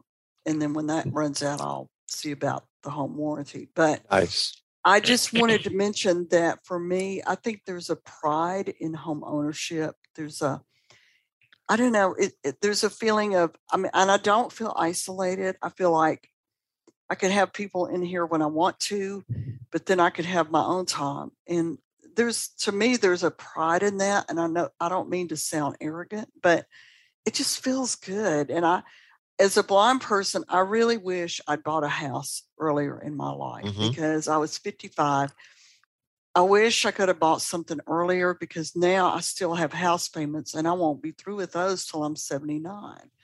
And I wish, you know, that I didn't have a mortgage, but it is what it is. And, you know, if I were to move, and I think another thing, you have to look at the real estate market and how prices are because I'm from Atlanta originally. And if I move back to Atlanta right now, which I have thought about because I had family there, if I sold my house and moved to Atlanta, I could not buy, I couldn't afford the same type of house that I have now.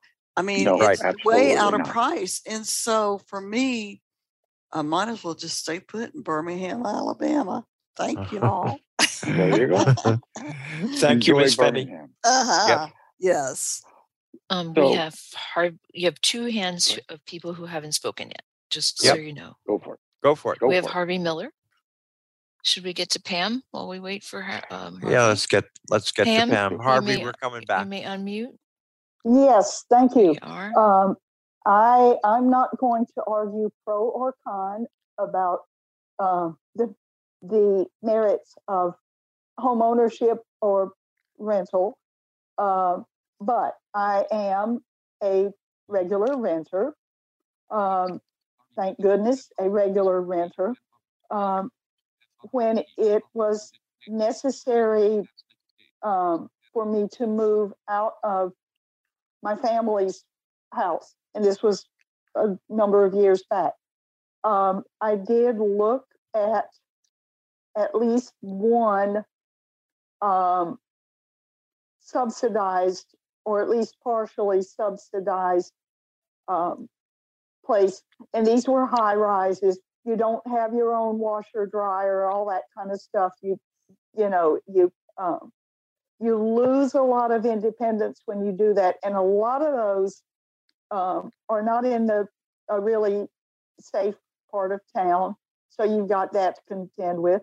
But the point is, um, I'm in a regular apartment, and oh, I've been through it all as far as um, things that were not accessible, not so much appliances, but all the documents, all the paperwork I had to sign.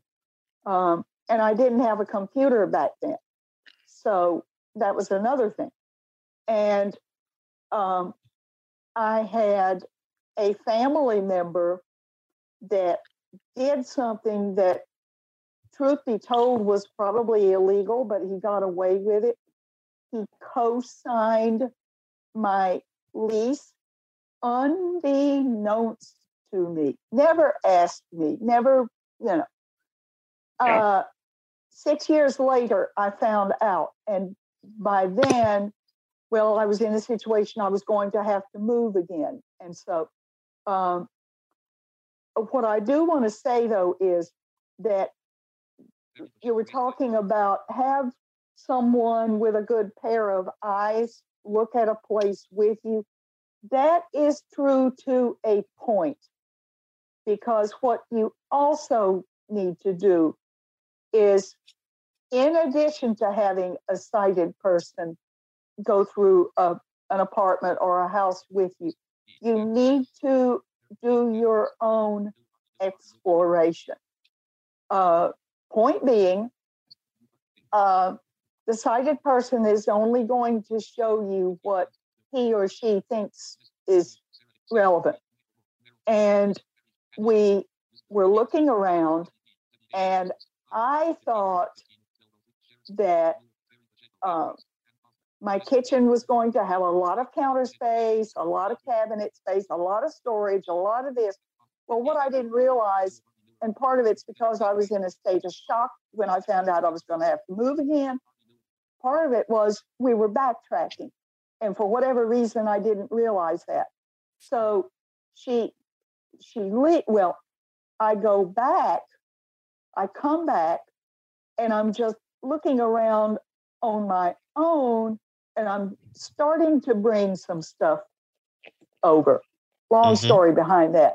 And that is when I discovered that my counter space was almost exactly the same size as my microwave.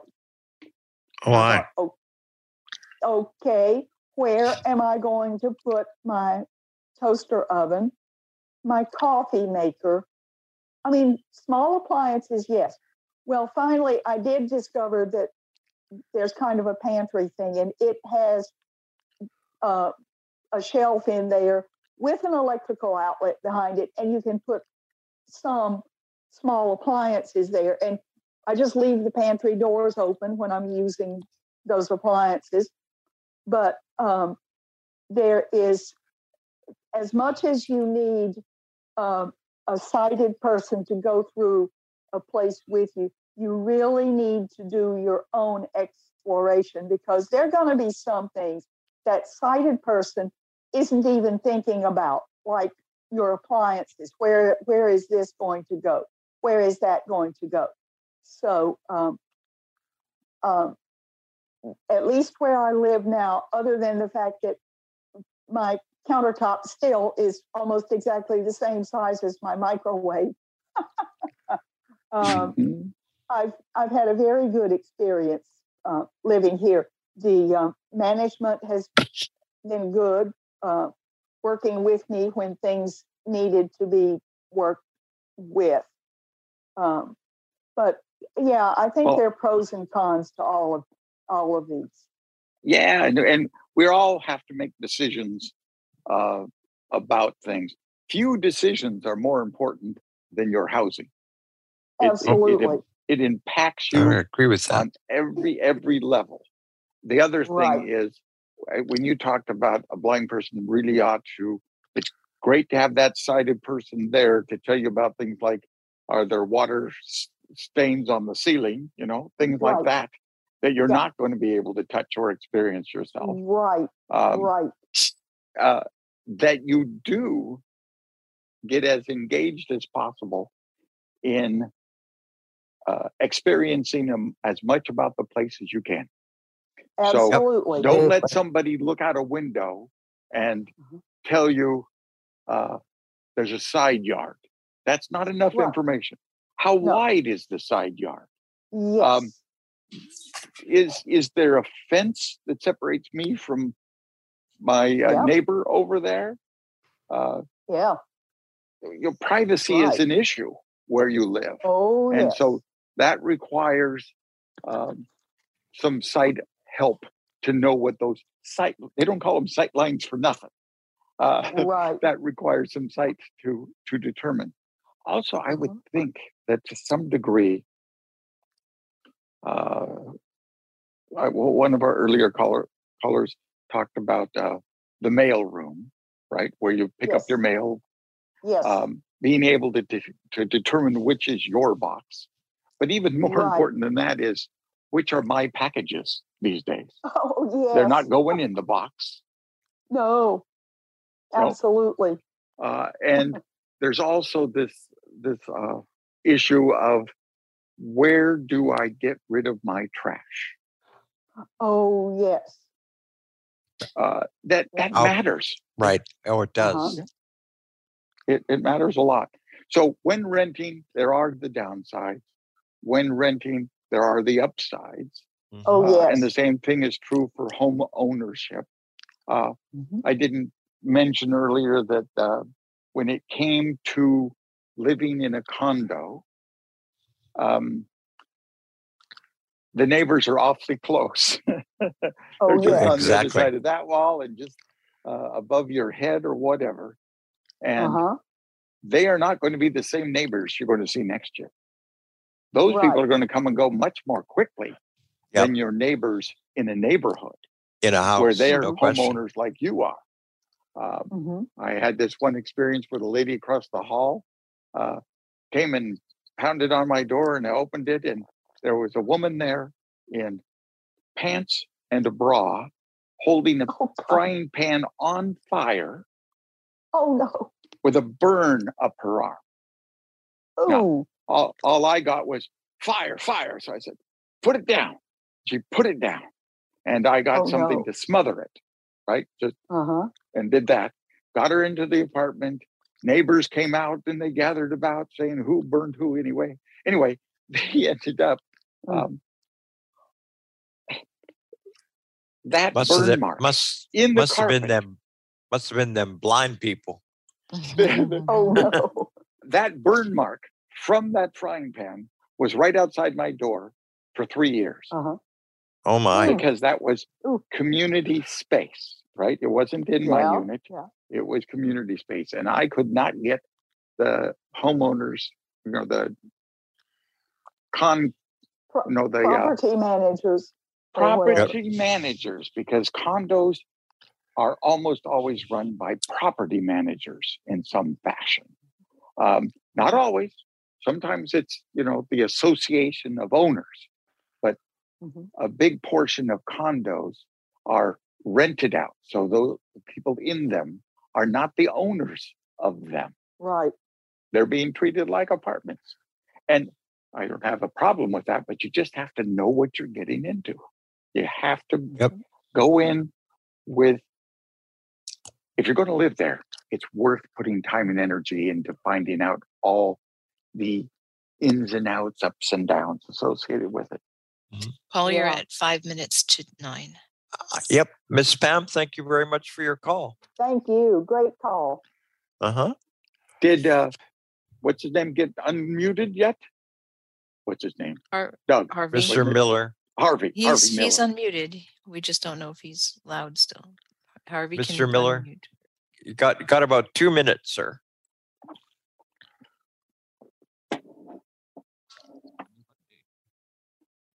Nag Davitt. I wanted to So- hear what he had to say. Miss Marianne, any any any last comments before we wind this down?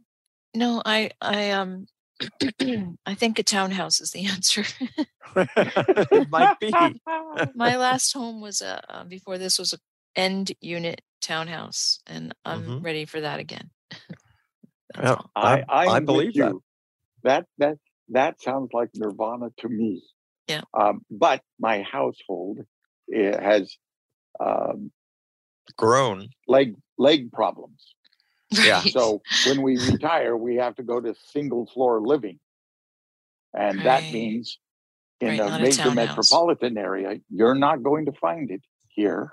Right. You're going to have to go to the burbs to find ranch Mhm. style homes because Mhm. property was less expensive out there when they built them.